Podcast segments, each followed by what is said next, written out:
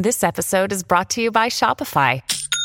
Forget the frustration of picking commerce platforms when you switch your business to Shopify, the global commerce platform that supercharges your selling wherever you sell. With Shopify, you'll harness the same intuitive features, trusted apps, and powerful analytics used by the world's leading brands. Sign up today for your one dollar per month trial period at shopify.com slash tech, all lowercase. That's shopify.com slash tech. Join the only roundtable podcast in compliance with five of the top commentators in compliance. Check out the rants and shout out at the end of each episode. Hosted by Tom Fox, the voice of compliance. Everything Compliance is a production of the Compliance Podcast Network. Everything Compliance is now the award-winning Everything Compliance, having won the Top Talk Show in Podcasting Award by W three. In this episode, Matt Kelly looks at new S E C requirements around risk assessment. Karen Woody looks at Opinion Release twenty-three oh one. Jay Rosen looks at an untoward kiss at the end of the Women's World Cup and what it means. And Jonathan Armstrong looks at a computer glitch which grounded flights in the U K.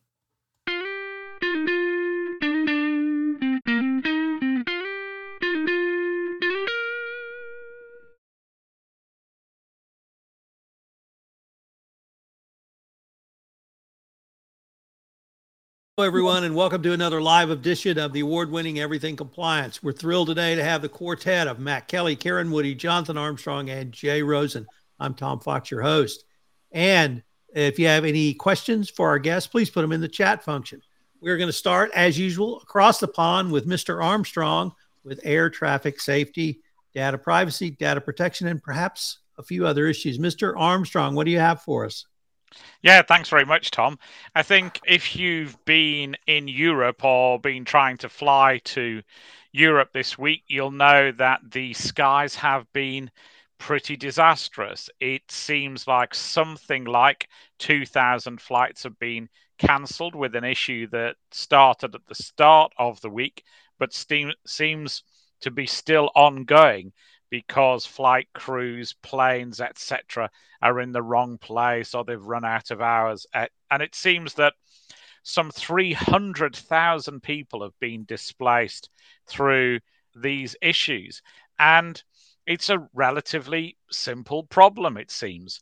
What apparently happened is the huge computer called the N A T S computer, National Air Traffic Control, in, in the U K, received a rogue flight plan from France. It seems this is the issue. And the computer rejected it.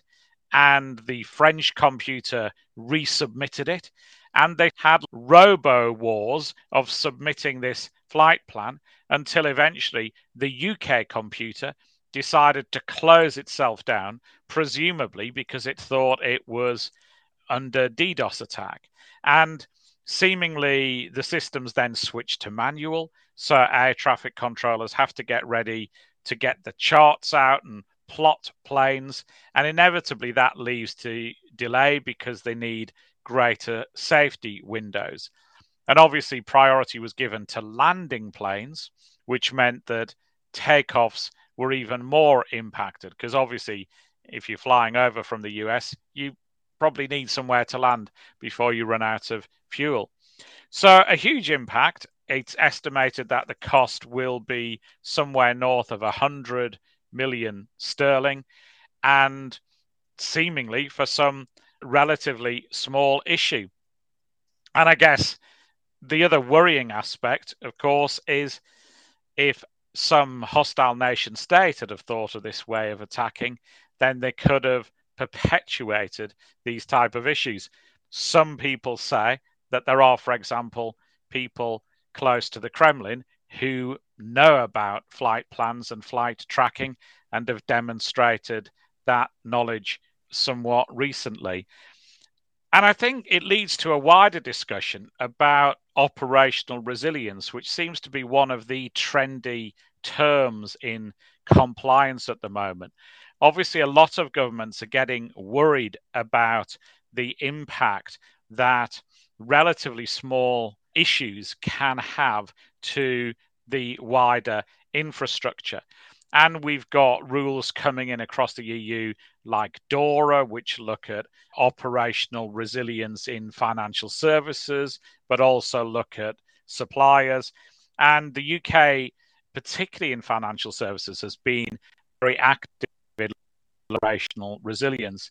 And since we discussed the Joe Sullivan case a couple of months ago, I thought it might be useful to mention another case that's in some respects similar that illustrates these points as well. The case of Carlos Abarca. I'm not sure if people are familiar with it, but he was the former C I O of T S B, a large bank, and the and T S B split off from a wider banking group and joined a Spanish banking group. And in simple terms, what happened is he came over from Spain to oversee the the platform move from the vendor to the acquired entity's platform. And he was fined in the spring one hundred sixteen thousand pounds by the U K financial regulator. So why was he fined? As I said, he was responsible for this platform switch, and it didn't go well. And it meant that banking was affected both online and in in store. And they had issues over one weekend in twenty eighteen. It also included online banking failing as well. And effectively, the regulator decided that Abarca should have been looking at program reports throughout the whole transition phase. He looked at what the regulator called forward-looking statements of good intention or expectations rather than actual process in this I T transition. And another thing that the regulator said is that he should have put the full reports before the board, not just his edited highlights of what progress was on this transition program. He should have reviewed the testing program. And as I said, he should have been reporting to the board more regularly.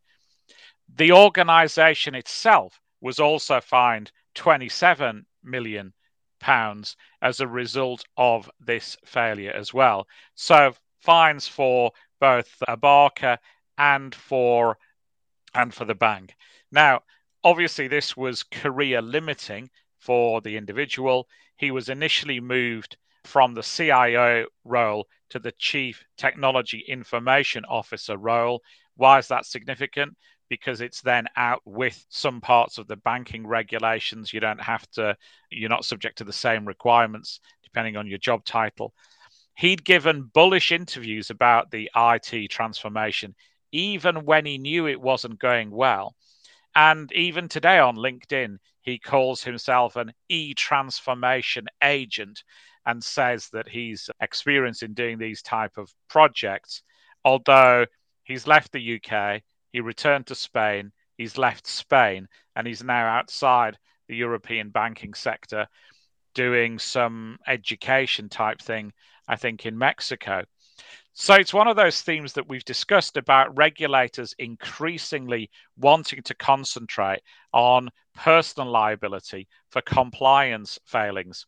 It's almost the equivalent, isn't it, of in the olden days in the U K, whenever the king or the queen wanted to make an example and bring people back into submission, he or she would chop off a few heads, stick them on poles, and put them at the end of London Bridge so that everybody could see the consequences of non-compliance.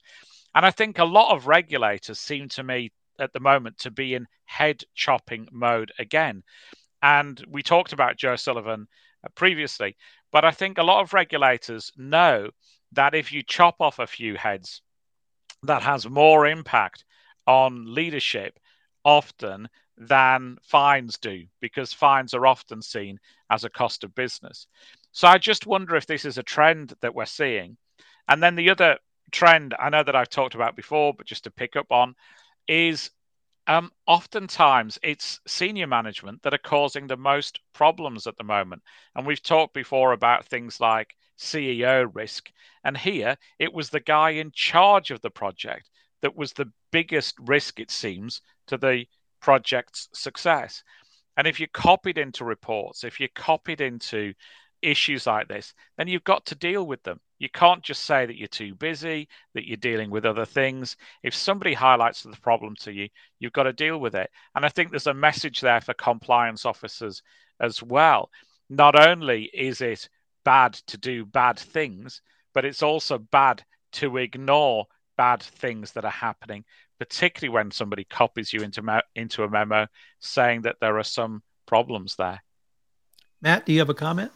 I do. In fact, I have two. First, Jonathan, back to the British air traffic shutdown. I did not know that this was actually caused by a fight between British and French air computer systems. There's probably a joke in there about the Napoleonic Wars. I can't quite put my finger on it, but I do think that this is somewhat of a cautionary tale for people to actually pause and consider artificial intelligence, because this is something mm. that A I thinkers worry about a lot, is that if we entrust mission critical systems to A I, not just that it might do something haywire, unexpected, but it might do something so quickly that we can't stop it. Yeah. And there's been some great research to show that, yes, A I can now beat humans at chess, but what happens when one A I plays another A I and they set the time limits off? The A Is can play as fast as they want. They typically can play an entire chess game faster than one second. So think about if you were entrusting your system to A I, which is then going to engage with another system that's run by A I, they could run through to disaster faster than humans can intercept it. I know defense officials think about this all the time. They really like the idea of A I until they wonder about what if China's A I and our A I get into a fight and launch nuclear weapons before we can shut them off. And this is the same sort of concern applied on a business context. Yeah. So companies are going to have to start to think about, how do we actually build in limits to whatever we are doing with our A I system? Either we program them to think slower, which why bother then? Because I have a, know a whole lot of humans who think as slow as rocks. Or you just build in time pauses or pauses and processes to let humans go and revisit what's going on, which I kind of wonder if that undermines the whole point of using A I in the first place. But the, there are all sorts of ways this could go very wrong with life and limb consequences. And it's just... nobody died because of uh, slow air traffic, but it gives you reason to think that we have to tread very carefully with A I. I think that's a great point. And I did a big year two thousand project, obviously in the late nineties. That's the best time to do them. And, and I interviewed the team that were responsible for the interbank connection. And I think they said, I can't remember the exact minutes. I have a feeling it was about ninety minutes before the banking system starts to collapse without manual intervention if one bank defaults, if one bank defaults. Because even back in the late nineties, so much of it was automated. If Bank A doesn't meet its obligations, then the system inc- excludes Bank A. But then Bank B might not be able to make its obligations because it's owed money from Bank A. So it starts to exclude Bank B. And then ditto. So it goes like dominoes until, a, as I say, in about ninety minutes, back in the nineties, you have complete system failure because no bank will take credit, if you like, from any other bank. And I suspect you're right that in the days of A I... because the transaction speed is quicker, then it might be that the, you know, fatality occurs at an earlier time. And I think the other lesson about A I is, I think there's some element here of Carlos Abarca saying things on LinkedIn, I'm an expert in e-transformation, I'm an expert in this, I'm an expert in that. And he was possibly judged to a higher standard by the regulator because of the claims he'd made. Now, of course, A I is the other area where all of a sudden everyone's an expert and they're claiming on LinkedIn, I've been involved in A I for the last forty-five years. And if something goes wrong, I think, again, regulators are going to be doing things like looking at LinkedIn profiles and saying, how come this thing went wrong when you've forty-five years experience in this field? So I think we're judged by the claims that we make, not just as a corporation, but personally as well. So, Jonathan, I'd like to pick up a little bit on the topic around operational resiliency and go in a different direction. On our last episode, Karen talked about a shareholder action against a corporation where the corporation had not properly reported the potential legal liability of a lawsuit. And what happens in this case if not only the operational resiliency is either overstated or the problems are not fully stated to the board and that becomes public? There may at some point be legal liability if you state you can do something and it turns out not only were there a number of problems, but there was no way you had the talent, skills, or ability to do. So we're seeing perhaps the case that Karen visited with us about last time might be something that people need to think about as well if they're going to make those reports internally and somehow those reports become part of the public record. Yeah, I think that's a great point as well. And I think in here, in this case, it's resolved itself because the shareholder was the one sort of primarily responsible for the failure of the I T system. It was the acquirer's system. So I think we didn't see that issue in these cases. But I think that we're definitely likely to see stuff like that in future. We've seen it even in the U K, which is more litigation averse. We've had cases over, there's a Scots bribery case, for example, where the shareholders who've lost out have a crack at the shareholder who had knowledge and failed to tell them. So I think this whole operational resilience piece will translate into shareholder litigation as well. Let's move across the pond to Matt. What do you hear or see about the S E C risk assessments and compliance professionals, Matt? We have this interesting statement from the chief accountant at the Securities and Exchange Commission, Paul Munter, who puts out these statements from time to time, and they're always worth a compliance or audit professional's attention. Last week, on a rather sleepy Friday afternoon, he published a statement about risk assessments, basically telling audit firms and companies alike that they need to do better at risk assessments. And specifically, he said there are two bad habits that are taking root here, or in fact, have already taken root. Number one, he sees too many companies start by thinking, what is material to the financial statements? And then what are the risks around those? And he says that's backwards, basically. You have to look at a company's risk overall and then decide what may or may not be material to the financial statements. But don't focus so much on what is a risk to accurate financial reporting. His other big theme, the second one, was that it's bigger than that. You should be looking at all sorts of operational compliance or control failures and then asking, okay, are these smaller control failures that maybe are not quantitatively material, or these control failures that are operational and don't really have to do with financial reporting, are they indicative of some deeper failure in the control environment that is material and should be disclosed? And this is something that we have seen and argued about from time to time in I C F R land with internal auditors and SOX compliance people. Could you have a bunch of non-material financial risks that, or non-material control failures? These things are control failures, not quantitatively material, but you have enough of them that they add up to a qualitative control failure, a material weakness that should be disclosed.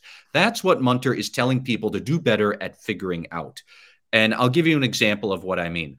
Let's say you have several small F C P A violations, and most F C P A violations are not material to the financial statements.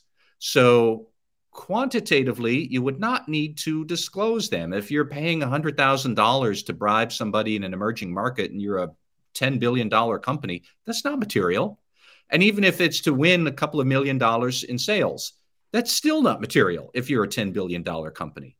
But If you have several instances of, that is a qualitatively material flaw in your control environment. You have employees who are committing bribes and you can't stop it. And that is what Munter is getting at. He didn't specifically say F C P A is an example. That's my own. But that's the broader principle here. And he is telling companies that they need to do better at that. Another example might be cybersecurity.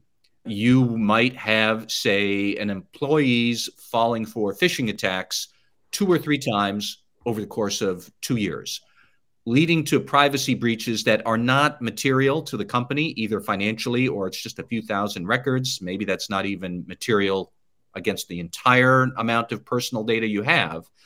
But if you have employees failing phishing tests or failing falling for cybersecurity phishing attacks several times over the course of a short period, that's a material weakness in your cybersecurity training. It stinks. It shouldn't happen like that.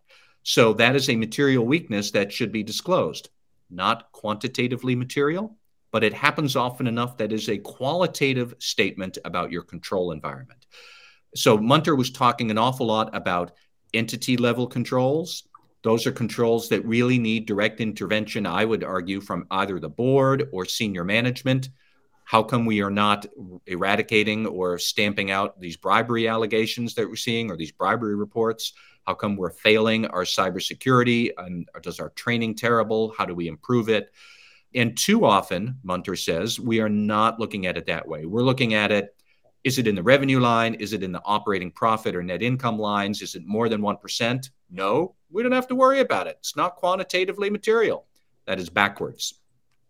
So I think that has big implications for, say, compliance officers sitting down to talk with the internal audit team or the finance team about where are we seeing control failures? How come we are failing at this repeatedly? What is the root cause of these, even if they are small, immaterial errors? What are we going to do about it? What is that the root cause say about our bigger control environment? Do we need greater approval processes? Do we need better documentation? Do we need better training? Do we need better tone at the top? Do we need to replace people? Because clearly the managers are not cutting it if we see these smaller, repeated failures. It was an interesting statement from Munter, and it is one that cuts across multiple divisions, whether we're talking about the finance people, internal audit, who's running S O X compliance controls, I T security. Maybe we're could I could easily foresee that these might be failures in procurement or in the I T department generally, if you're not managing your software or your third-party oversight. Smaller failures repeatedly might lead to larger failures that really say something about how your company works. And he wants to see companies thinking about that more aggressively. He also wants to see audit firms thinking more aggressively about that. And Tom, one last point I would say is that this is somewhat similar to a another statement Munter made about nine or ten months ago at the end of twenty twenty-two, where he was calling for audit firms to do better at fraud risk assessment at their client companies. Again, said the same sort of thing. Don't look for, is this a small fraud or not? Look for, how did this fraud happen? And are we seeing multiple instances of small frauds, which suggests a larger problem in your internal control environment, your ethics and compliance program, the ethics of your employees generally? Munter is clearly trying to bust out our thinking about what is wrong at a company and think in more expansive terms. My next question would be, when is CorpFin or the enforcement division going to follow up saying, you company, you flubbed this up, here's your enforcement action, or please restate your ten Q. I think that's coming. And uh, this is just the canary in the coal mine. Matt, is this maybe just an expansion of what literally every person on this podcast has talked about for years, that it all starts with a risk assessment and you have to have rigor around it? And we've moved from, you know, a biennial major risk assessment to an assessment when your risks change, or continuous risk assessment? Is he simply restating what kind of the community has talked about, or is this something different? I'd love to say that it all starts with the wisdom of us here on the Everything Compliance podcast, and we've spoken about it for years, because it's true. I, I have been saying for a long time that we need to think about this, and to be fair, other regulators and even Munter himself have also been saying this for a while, that we can't go into this with blinders on that a risk only has to be material to the financial statements. And if it's not a material amount of money, like, it doesn't exist, or investors don't get to care about it. Investors have a funny habit of deciding for themselves what does or doesn't matter to them. And I do think that a lot of companies need to do better at governing, at govern at the governance level, thinking about the control environment and these entity level controls around what is our tone at the top. What are our hiring priorities? What about our promotion priorities? Are we promoting and hiring ethically rigorous individuals who will stick to things and root out a problem, even if it seems small, even if a lot of people would say, eh, doesn't really matter. It's not that big of a deal in the big picture. If you cut enough picture, cut enough corners, eventually the big picture looks pretty weird. So that is what a lot of businesses need to do better at. And a lot of auditors and a lot of probably other gatekeepers need to be more vigilant about this. That's what Munter is really saying. And uh, yes, it is something that a lot of people have been talking about for a while. It's really about senior management taking ethics and compliance seriously. And if you take ethics and compliance seriously, a lot of your smaller issues will go away or be much reduced, like these penny ante F C P A violations that you might have, or employees repeatedly falling for phishing attacks when really they should know better by now, and issues like that. All right. Karen Woody, we had an opinion release. And what did you see interesting in the opinion release, or what took your fancy? Yeah, so we had a rare D O J opinion procedure release occur this just in the last couple of weeks here. I think it actually, the official timeline is maybe August fourteenth. I have to double check. I'm going to talk fast because I'm sorry, my connection has been crazy today, so I hope I don't drop off. But let's talk about this opinion procedure release. First, what is an opinion procedure release for those following along who might not be as familiar with it? It is a formal mechanism wherein a company can ask essentially the D O J about whether certain conduct would violate the F C P A. It's not a hypothetical. They really put in their own facts about what it is they are looking for advice on, or say, no harm, no foul, would you guys bring an enforcement action based on these facts? So in some ways, there can be times where it's its own self-disclosure. And so if the D O J says that would be very problematic. In this case, we have one where the D O J says, again, it would not be. These are notable because they're fairly rare. This is the first one we've seen this year. I believe there was one last year. All told, there's probably been between twenty and thirty of these in the last decades. So what happened in this one? This was an, another one, interestingly, with the adoption, an adoption company, so an adoption services company. And I say that's interesting because there have been actually two other opinion procedure releases, granted, being that they are very rare. There's been a number in this sort of space. And you can understand maybe why that is when you think about what adoption services companies are doing. Often they are dealing with foreign governments, or certainly some sort of governmental body, licensing body, at least in a foreign country. This particular release related to an adoption services company that needed to meet with foreign governments and provide for travel for the foreign officials to visit some families that had adopted children from their government. The reasoning behind it was that these officials wanted to ensure the success or check in on the success of the adoptions. And inherent with that plan was that the company was planning to pay for travel, lodging, everything that was going to be included in this visit, as well as certain incidentals like museum tickets and other meals, entertainment. So the type of things that usually at least catch the eyes of the regulators, which I assume is why this company wanted to ask for effectively the D O J's blessing on it. Um, there were a couple, I think, red flags-ish in the facts that they presented in this, and that was that they didn't know which officials would be traveling. That would be at the discretion of the foreign government. They, again, underscore that they didn't necessarily have any business. We're not seeking any approval from these officials. When you read through this opinion procedure release, you see like this, this sort of seems like a no-brainer. There's not much that seems overly problematic. And indeed, the two prior procedure releases in this industry happened in over a decade ago, twenty eleven, twenty twelve. Similar, similar facts allowing for foreign officials to be sponsored for trips to the United States that included airfare, lodging, and the rest. And again, this just is inherent in the foreign adoption industry. But I do think what probably prompted this company to ask, again, for D O J's blessing is that just a few years ago, there were three women who faced an enforcement action in August twenty twenty who had been charged in an indictment around was an adoption scam that involved foreign children, in that case from both Uganda and Poland. And they were bribing some of the officials abroad in part of the scam around defrauding the potential adoptive parents.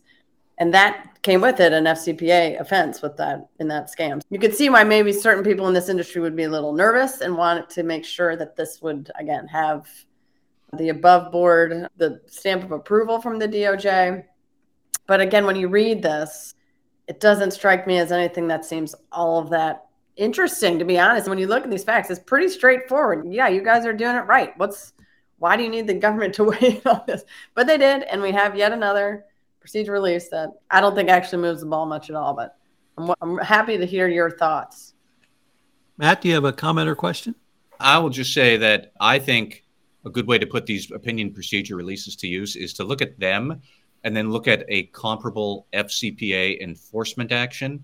And we just happen to have one that last week, three M was fined six point five million dollars from the S E C for whisking government employees from China over to the United States in the late twenty tens for business trips, except it wasn't actually a business trip. They had these secret travel itineraries of tourism. So they would fly over the Chinese government officials to ostensibly look at site visits or go to business conferences, and the government officials would promptly cut out to go to tourism for the rest of the week. So it's not that. You know, if you were actually going to have government officials over for legit business, the D O J rightly said, yeah, sure, why not? That's fine. But then look at the photo negative of that, of what's a real enforcement action for something like that, and then think, okay, how would I have internal controls to prevent that and make sure they're actually doing what the government officials, what I'm saying that they're supposed to do is to go and look at site visits for adoption or chemical plants or business processes or factories or whatever. I'll stop there because we could talk about the three M case separately if we wanted, but it's good yeah. compare and contrast. Yeah, that's fair. That's fair. And you're right. When it's laid out the way it was in the opinion procedure release, it seems like a very clear answer. But you're right that a few of those facts get tweaked and you have what is the three M case or any other number of F C P A cases that Yeah, end up turning on something subtle. That's one of the big criticisms of F C P A enforcement is that it's inherently almost strict liability on things that sometimes don't seem like people are trying to evade any sort of internal controls or something like that. There are obviously some bad actors that are, but so I take the point of maybe this is best practices, recognizing that the D O J is not going to issue an opinion procedure release every time you ask. I think that's fairly rare, but it is not a bad call. This was kudos to the compliance program at this company for make double checking. Very true. Uh, Karen, let me pick up on that last point because the rules around gift travel and entertainment, although not specified to the adoption industry, were really set in opinion two opinion releases back in two thousand seven. Everybody knows what they are. They're very straightforward. But this industry does have perhaps a few additional twists simply because there's going to be government, if not involvement, oversight, and you're going to have to bring them to the United States. You're going to have to get them out of their home country. That's all government services. And perhaps the inherent nature, personal nature of adoptions lends itself to greater oversight by the adopter agency or adoptee agency from a foreign country. But I'd like to maybe suggest that it's a good example that when you do have a question, you can communicate and have a dialogue with the Department of Justice. In the export control world, you can pick up the phone and call people at the B I S and say, I'm thinking about doing this. It's a little more difficult to call a prosecutor and say, I'm thinking about doing this. But we have opinion release procedures where you can do that. You can present a set of facts, even if you and I might, or the people on this podcast might think, this is really within the parameters of what we already knew from oh seven opinion releases or other developed enforcement actions. If you work with a D O J, if rather, if you do have a question and you work with them and you get a clean bill through the opinion release procedure, I would agree with your uh, thoughts that kudos to the compliance function for putting this forward, because you do have to open the kimono. You do have to tell the Department of Justice what you want to do and intend to do. But if you do that and you do get a favorable opinion release, you're protected under those facts. So I think that's a useful reminder, even if we don't get it very often, that it can be a useful tool that I think far too companies avail themselves of.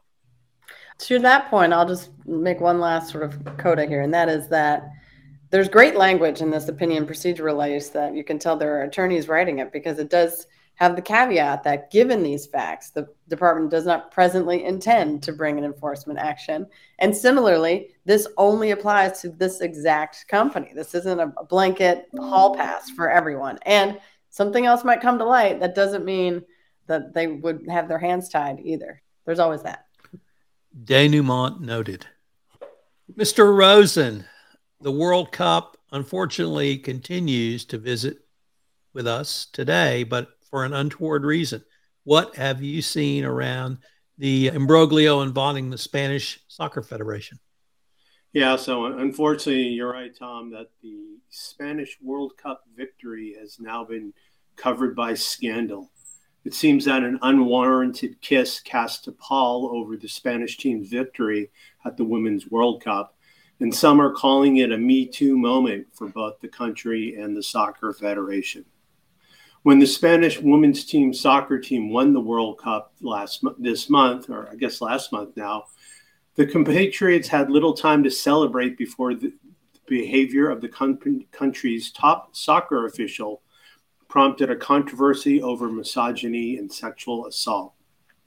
During the ceremony, after the team's victory, Luis Rubiales, the president of Royal Spanish Football Federation, forcibly kissed Jennifer Hermoso, a star forward, on the lips, a move that Miz Hermoso later described as, quote, an impulse-driven, sexist, out-of-place act without any consent on her part. Despite numerous calls for him to resign, Mister Rubiales forcibly defended his conduct and insisted that the kiss was consensual. But last week, FIFA, the world's top governing body, suspended him and barred him from contacting Miz Hermoso. On Monday, Spanish prosecutors opened a criminal investigation into Rubiales' conduct, and later that day, his own association called on him to step down immediately. So what happened exactly? During a ceremony after Spain's one nil victory over England in the final on August twentieth, Rubiales kissed Miz Hermoso on the lips, an act that was captured on video.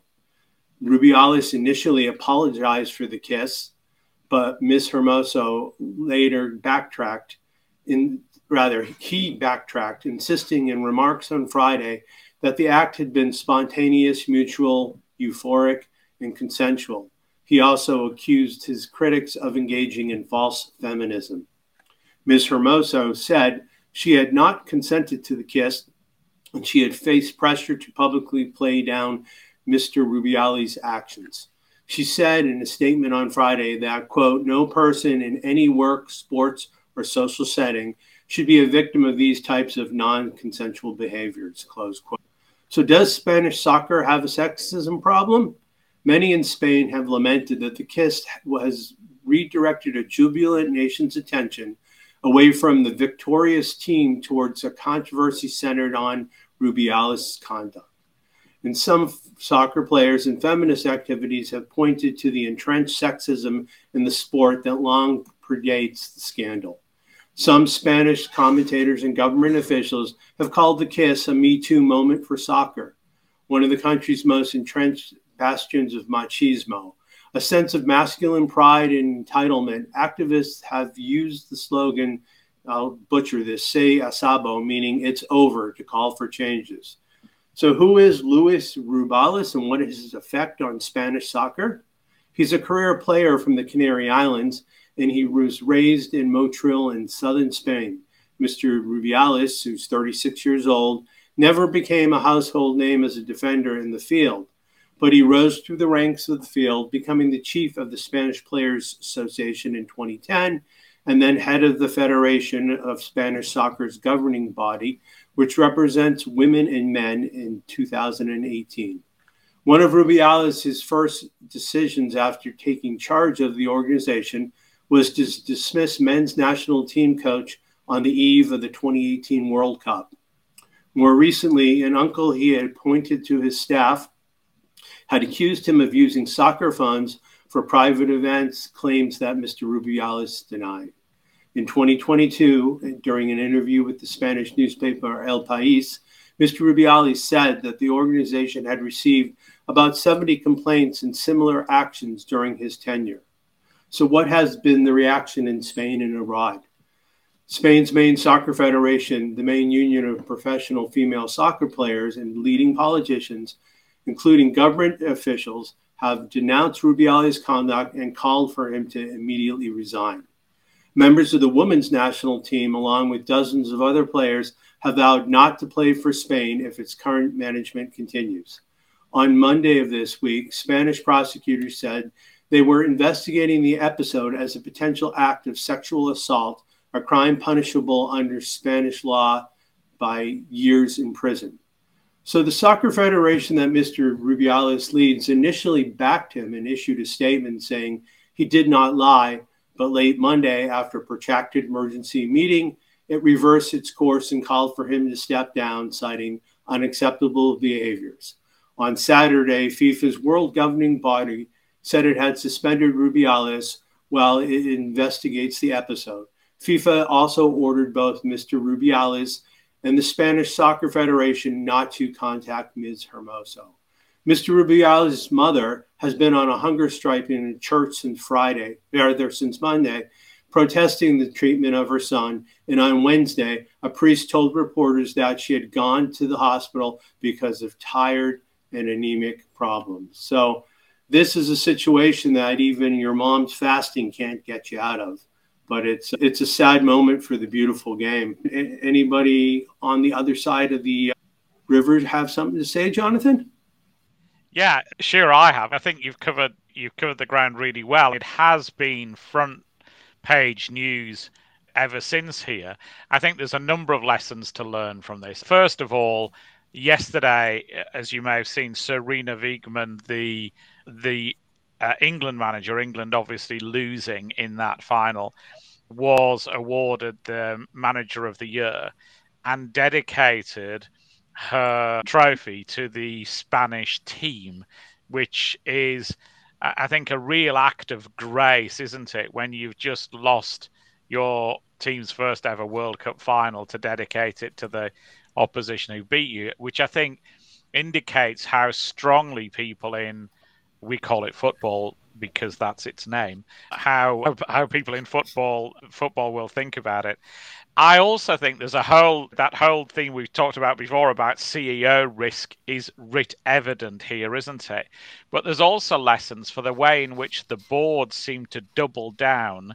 Instead of saying there are concerns which we'll investigate, they immediately called the whistleblower, because that's what she is, a liar, and then produced a set of photographs which look odd to me. I'll just put it at that. I'm no expert in photo analysis, but with the naked eye, it looks as if this montage of photographs that were shown, which allegedly show Rubiales approaching the players and then allegedly being lifted up for the kiss, it looks like he changes shoes in that montage. If you've seen it, he looks to have white trainers on when he walks up, and then he seems to have black dress shoes when he's lifted in the air. And so I just wonder if one aspect of it is, if you're going to Photoshop evidence to double down and diss a whistleblower, then maybe you need to use that function where you change the shoe colour to match as well. It could, of course, be entirely innocent and and maybe a proper investigation will, will work out what happened. But in any corporation, if you had an allegation made against the chairman of the organisation or the C E O, any properly run organisation wouldn't allow that individual to lead the investigation and would not allow him to give the corporation's response. And I've experience of doing work with many sports associations. A lot of them have huge powers to discipline participants in that sport, and they have to behave properly. And that includes taking the concerns of players into account. And that includes following basic principles of natural justice. If an allegation is made against the guy at the top of the organization, he stands aside, he lets other people in the organization lead the investigation with external support in most cases to ensure impartiality, and you investigate properly rather than producing what seem at first blush to be fake photographs to discredit the person who's got the concerns. It just doesn't stand up to scrutiny. And I would say it's just not football. All right. Ladies and gentlemen, we are now off to fan favorites, shout outs, and rants. We're going to keep the same order. Mister Armstrong, you want to book in what was almost a rant to your official shout out and or rant? Yeah, I think you're right. I think I probably have had my rant. So I want to shout out to Sergeant Graham Saville. It's a very sad case in the U K at the moment, close to where I live, where an individual in distress, it seems, we don't know the full facts yet, went and threatened, it seems, to throw himself off a railway bridge. And Sergeant Saville selflessly went to the scene. He seems to have rescued the troubled individual, but and we don't know the full facts yet, but it seems that somehow Sergeant Saville slipped or was drawn into the uh, draft of a train and sadly lost his life, saving the distressed individual. So I think a shout out to Sergeant Saville and those like him who selflessly try and save others when they're in distress. And also, I know we've said it before, it bears repeating. If you're in a situation where you think you have nowhere to turn and no one to talk to, and you're that guy on the bridge, then please reach out to somebody. If you can't think of anybody better to reach out to, I'm sure I speak for the five of us saying, pick up the phone to us and call us. There is always somebody there who'll listen. And often it isn't as bad as you think it is. Don't get on the bridge, ring someone, ask for help. Mister Kelly.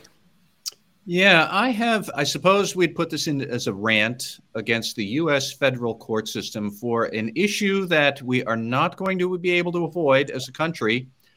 Cameras in the courtroom for the federal trial of one Donald J. Trump. Right now, we do not have cameras allowed in federal courts. And frankly, I think we need to change that, at least for this trial, which is probably the, going to be the most high-profile trial in U S history and possibly even the most influential.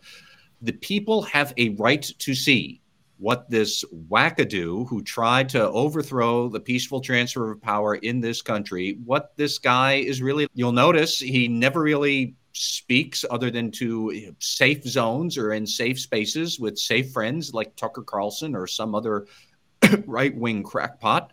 And if he is going to be on trial, which he certainly should be because the allegations against him are quite compelling, then the people in the United States really deserve to be able to see what is going on in this trial, what are witnesses saying, what is Donald Trump doing. If he is going to take the stand, which I am of two minds because I am hard-pressed to see that he could refrain from taking the stand, although that strikes me as the stupidest possible thing Donald Trump could ever do.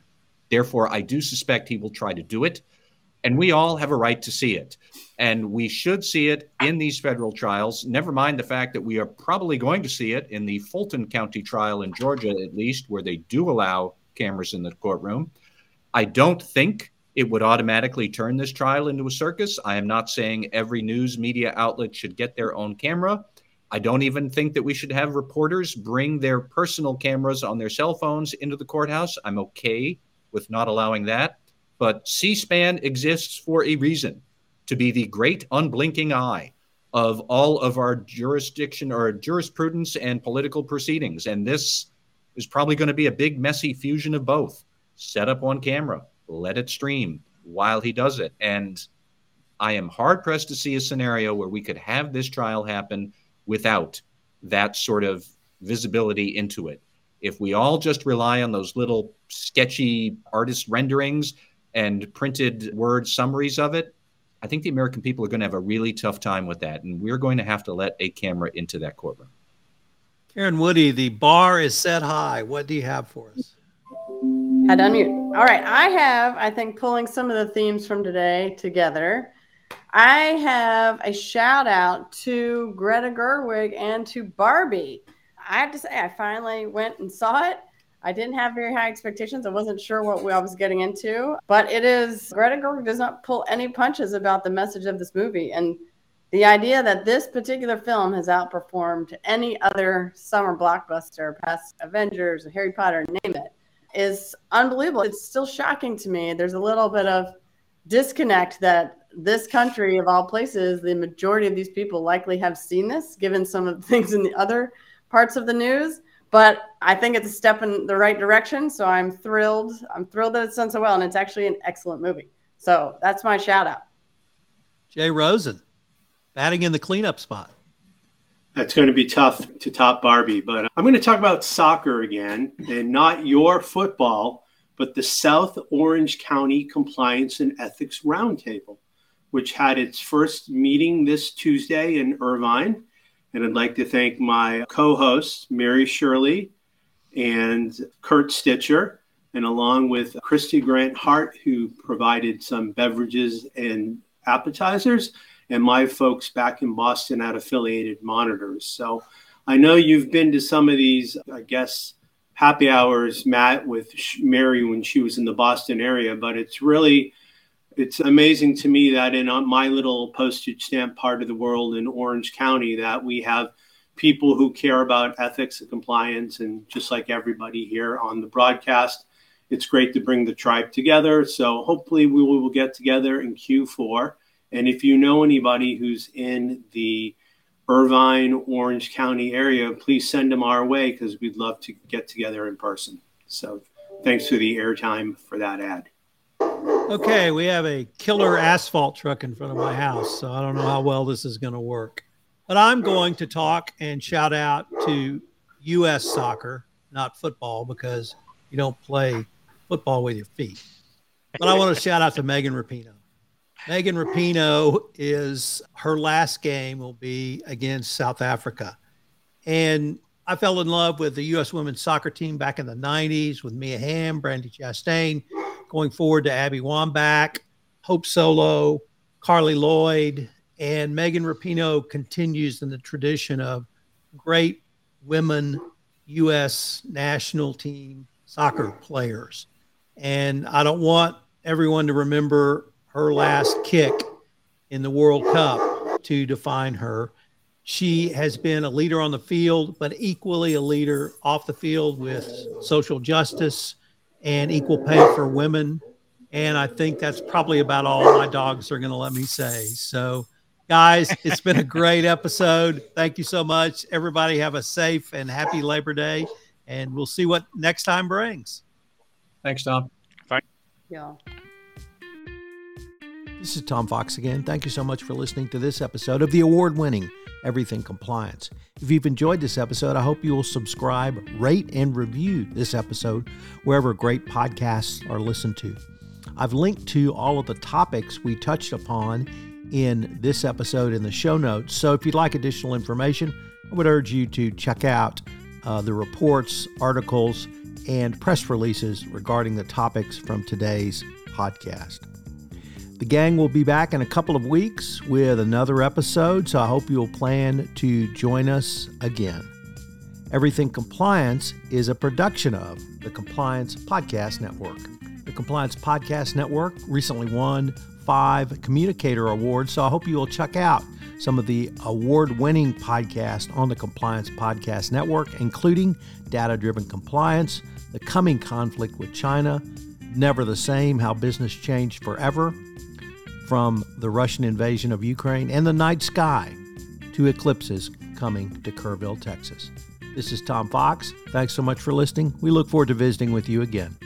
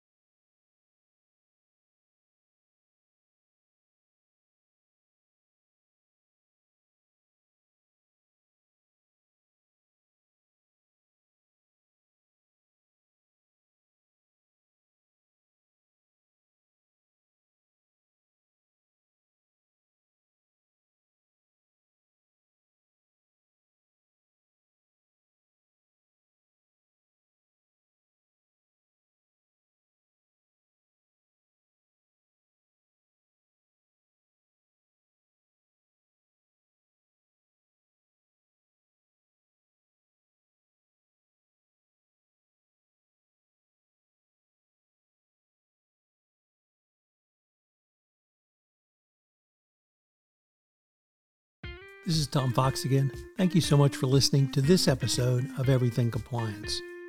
Have you ever thought about starting a podcast? Have you ever wondered if you could join the Compliance Podcast Network? We had some great new additions in twenty twenty-two, and if you'd like to consider that or just talk to me about what it might take for you to start a podcast, I'd love to talk to you.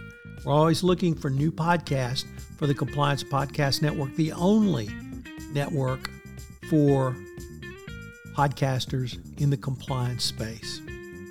I hope you will join us again in a couple of weeks when we have the full Everything Compliance gang back again. I'd also like to shout out to my colleague Gwen Hassan.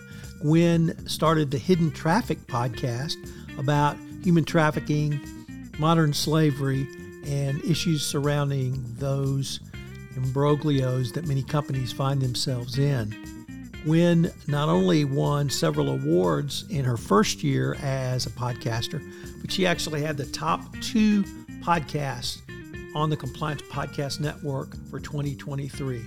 So congratulations, Gwen, and keep up the great work. Everything Compliance is a production of the Compliance Podcast Network. This podcast is a part of the C-Suite Radio Network. For more top business podcasts, visit c suite radio dot com.